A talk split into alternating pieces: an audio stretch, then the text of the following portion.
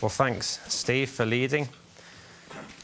It's always nice when someone can lead for you. And I gave Steve the theme of what we were going to look at tonight. And those hymns that you chose, Steve, really fit and complement, I think, and I trust what we'll be looking at this evening. I would have actually picked Standing on the Promises as the opening hymn. So there you go. We're going to read together from Hebrews chapter 10. Hebrews chapter 10, and we'll read from verse 19 through to verse 25. If you have a church Bible, it's on page 1724 and it'll come up on the screen. Hebrews chapter 10 and verse 19.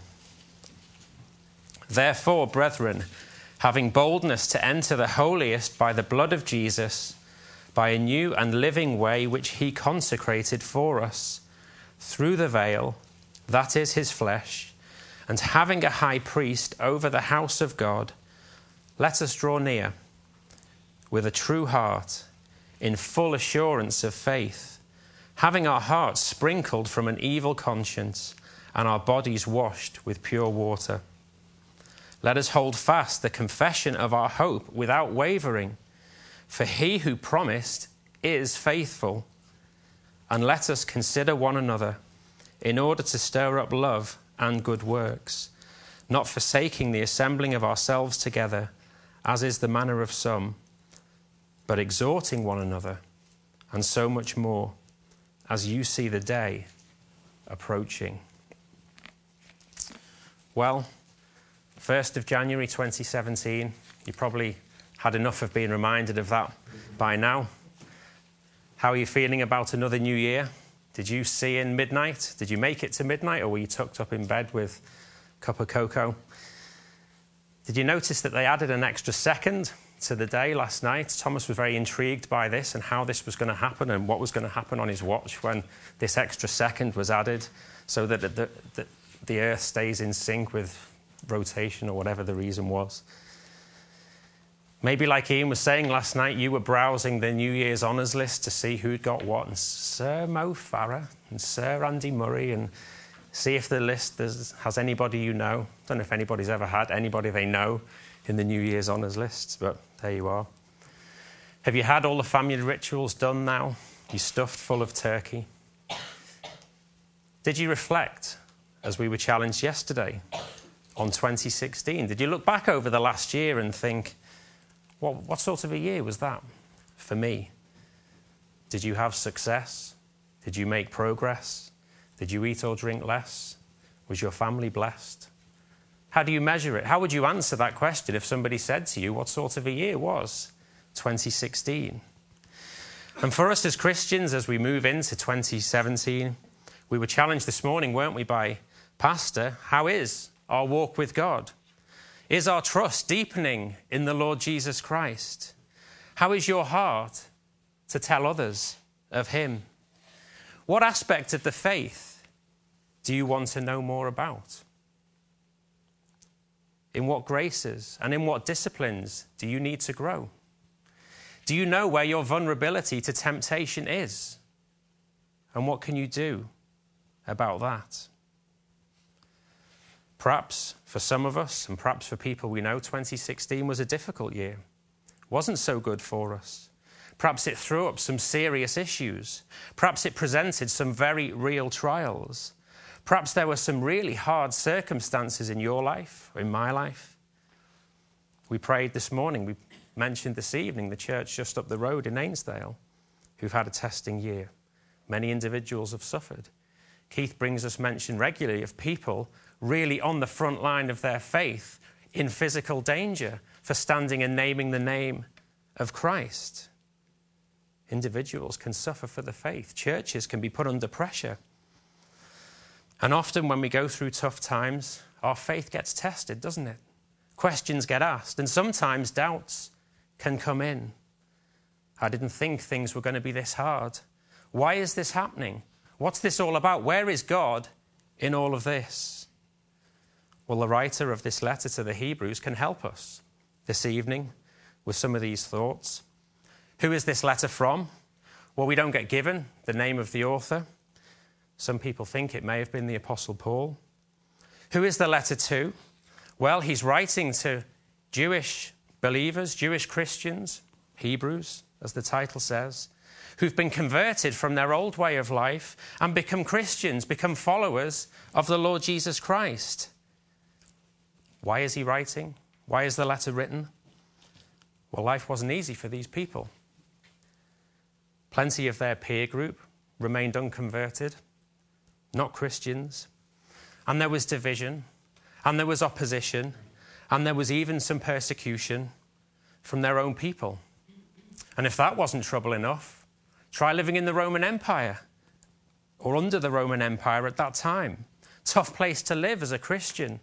You can go and read about the Emperor Nero and the way he used to delight in killing people, Christians in particular. Cruelty of the highest degree. So there was a tough situation for these people. They'd left behind their old way of life, they'd left behind all that they'd ever known, perhaps suffered some family and some social division and exclusion. Why? For the sake of naming Jesus. And trouble had come to their door. And with the trouble came the doubts. I'm not really sure about all this now, said some. Is this Jesus really the Messiah that you tell us he is? said some. Is he who he claims to be? said some.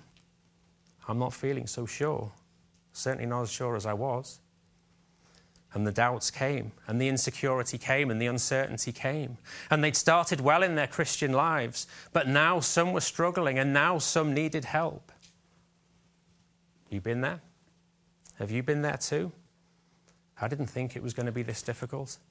I thought this was an easy road. I didn't expect personal trials. I wasn't ready for that persecution. I wasn't ready for the difficulties at work that I faced just for being a Christian. And some of them are struggling. Some are a lot less keen than they used to be on this Christian life. Some were encouraging one another not to go on, but to go back and to stop meeting up with Christians and to go back to their old lives. Some were ready to pack it all in. And so this letter was written to encourage them and to remind them, to remind them where they had come from and to point them back to the Lord Jesus Christ with the message He is who we told you He was. He is every bit as good, He is every bit as perfect, He is every bit as powerful as we told you He was. Look at Him and see. We often picture, don't we, our faith and our love for God as a flame. And if that question was asked of me and was asked of you, how would you picture yours, your faith and your love for God? Burning strong or burning low tonight? Or would anyone say, I feel like mine's gone out? Well, these verses, this letter was written to these people to try and rekindle that flame in their lives so that it would again become a powerful blaze. We sing sometimes the hymn, don't we? O thou who camest from above, the pure celestial fire to impart, kindle a flame of sacred love on the mean altar of my heart. There let it for thy glory burn with inextinguishable blaze and trembling to its source return in humble prayer and fervent praise. So the writer points these people to the Lord Jesus Christ. And we'll just look at this under two headings this evening. Firstly, remember what Jesus has done. Remember what the Lord Jesus has done for us. So here we have a people looking back looking back at the past, thinking perhaps of turning back there. They would have remembered their traditions. We all have family traditions, don't we? Some of us have particular things that we always do. Churches have traditions. Well, these people had their traditions and they had their rituals, and the Old Testament worship rituals were very prescriptive, weren't they? We, it wasn't so long ago we studied the tabernacle together. You remember how the ordinary people needed the priests to offer the sacrifices for them. You remember how the tabernacle, there was a place where the ordinary people couldn't go, the most holy place. Only the high priest could go in there, and he could only do that once a year on the Day of Atonement. And there he would go, and there he would offer the sacrifices for all of the people, or for the sins of the people. Hebrews chapter 9 and verse 7. Yeah, say the readers. Yeah, okay, we remember that. We couldn't do it. We couldn't go. We couldn't come in. And yes, you told us that this Jesus had come and he'd done away with all this, and we believed it. But some are thinking, you know what? Maybe our old life wasn't so bad. Maybe our old ways weren't so bad, were they? Wasn't so difficult. If we turn back, does it really matter?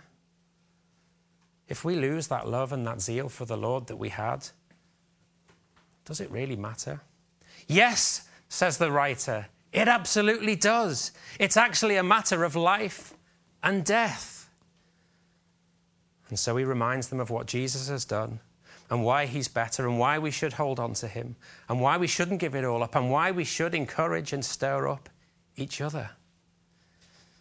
And if you had the time, we could go right through this letter and see all of this. But just a couple of verses we can pick out before we get to these. Hebrews chapter 4 and verse 14. Seeing then that we have a great high priest who has gone through the heavens, Jesus, the Son of God, let us hold fast our confession. For we do not have a high priest who cannot sympathize with our weaknesses, but was in all points tempted as we are. Remember? Yet without sin. We don't need another high priest now because Jesus has come. And he calls Jesus in chapter 9 the mediator of the new covenant. He says he's the one who came and he died for the redemption of sins under that first an old covenant. Why did he have to die? Well, he had to die because it says in chapter 9 and verse 22 without the shedding of blood, there is no remission of sins.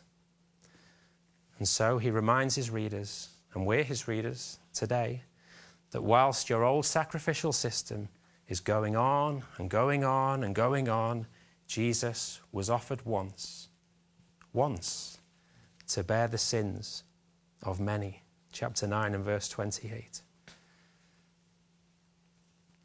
You want another reason why you shouldn't give up? He says. You want another reason why you shouldn't turn back? Well, Jesus is coming back. He's coming back a second time. Chapter 9 and verse 28. He's coming back. Then he goes into chapter 10. You still convinced? Chapter 10 and verse 4 It isn't possible, is it, that the blood of bulls and goats can take away sins? But the blood of the Lord Jesus cleanses us from all our sins. Chapter 10 and verse 11, he says, And every priest stands ministering daily, day after day, repeatedly doing the same things, the same sacrifices, and they can never take away sins.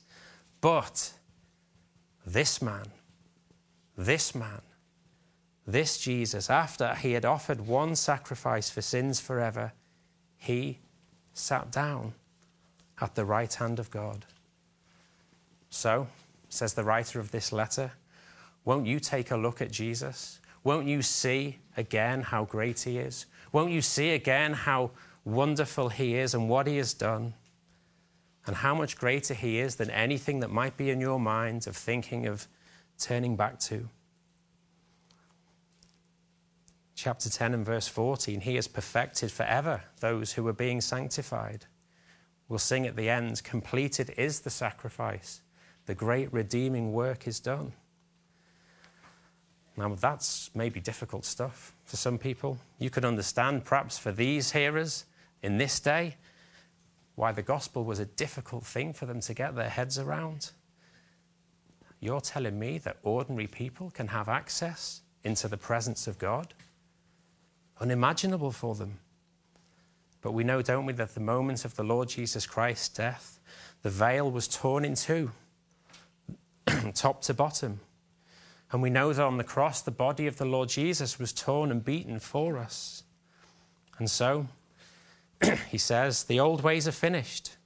And people like you and people like me can come and draw near to the living God.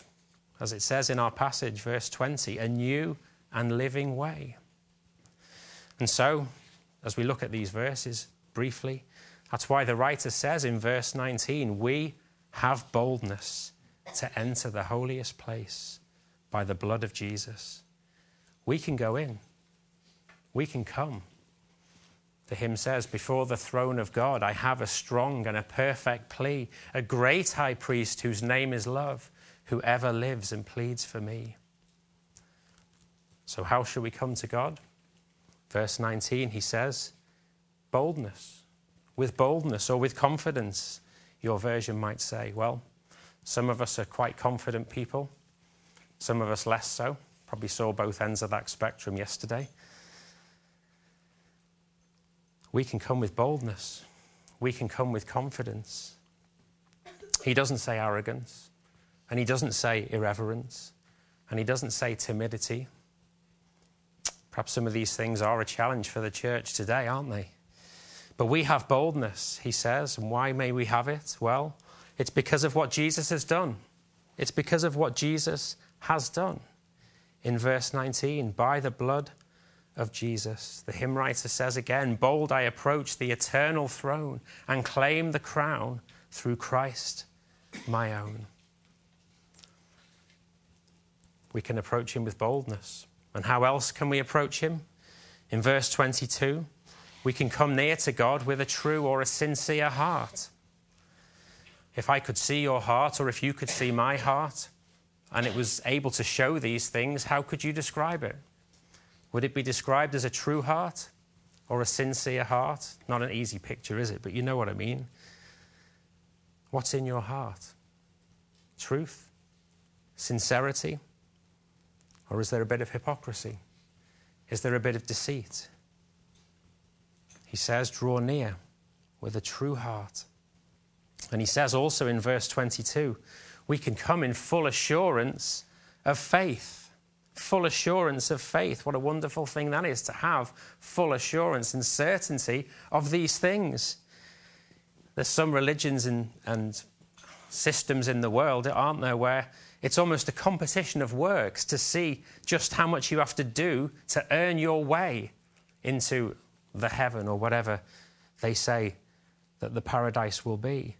And it just must be soul destroying, mustn't it? Because you just can't do it. You can't earn your way into heaven.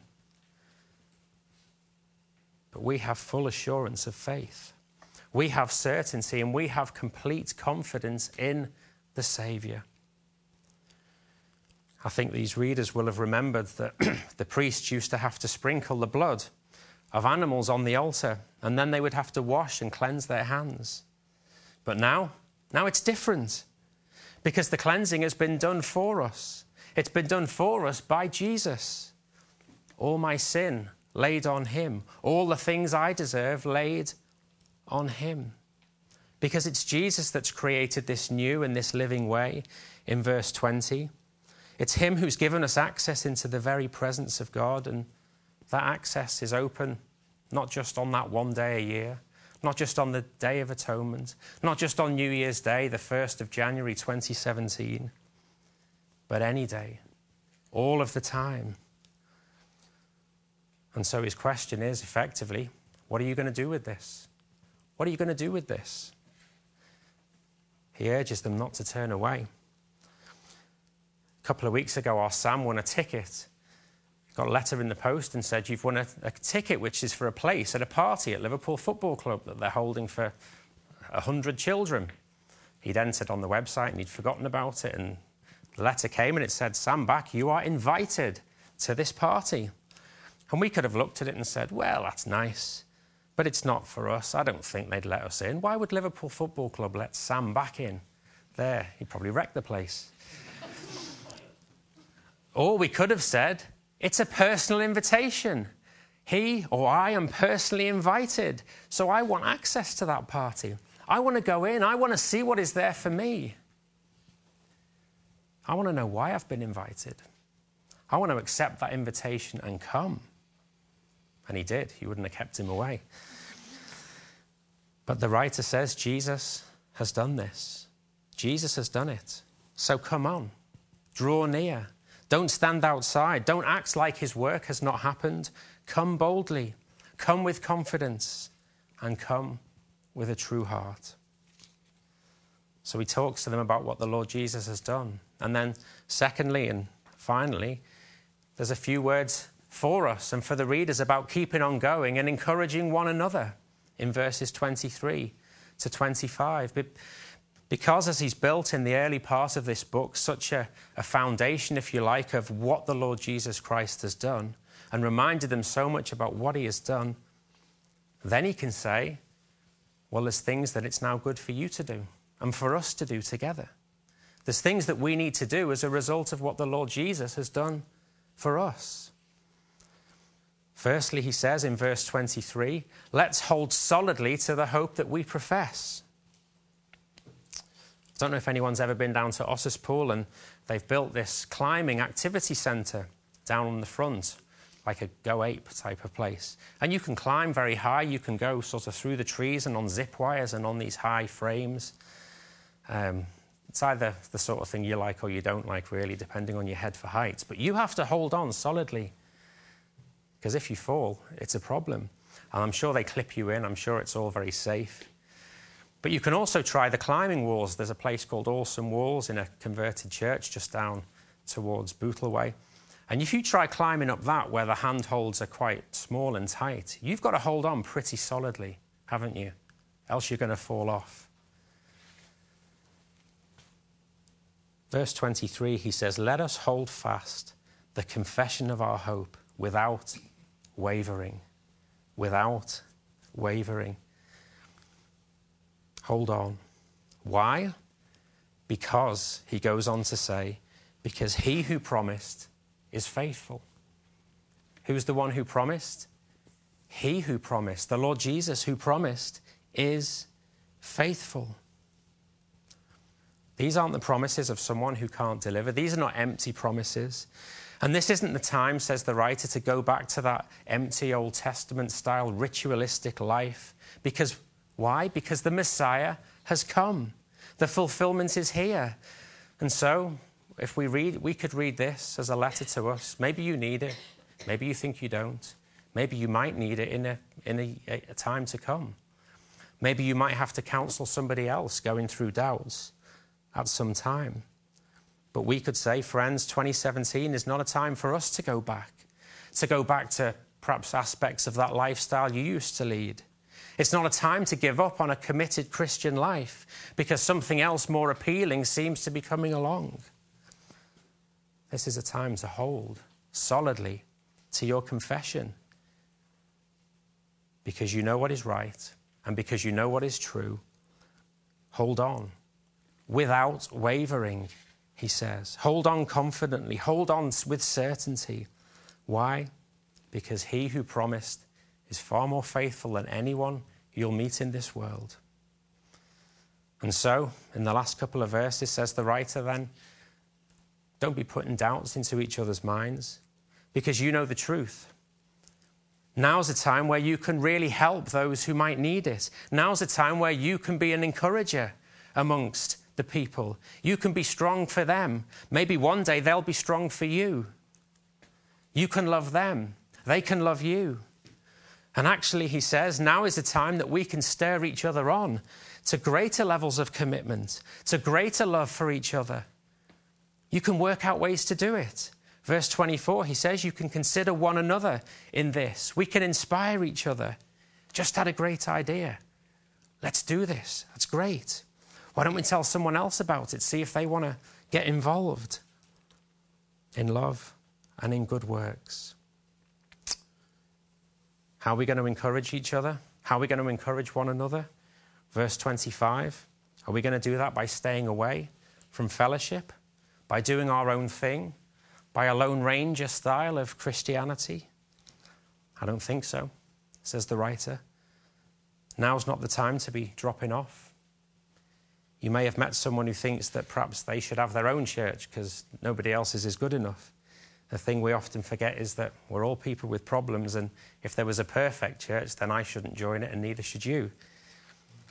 But listen, says the writer, you can't do this on your own.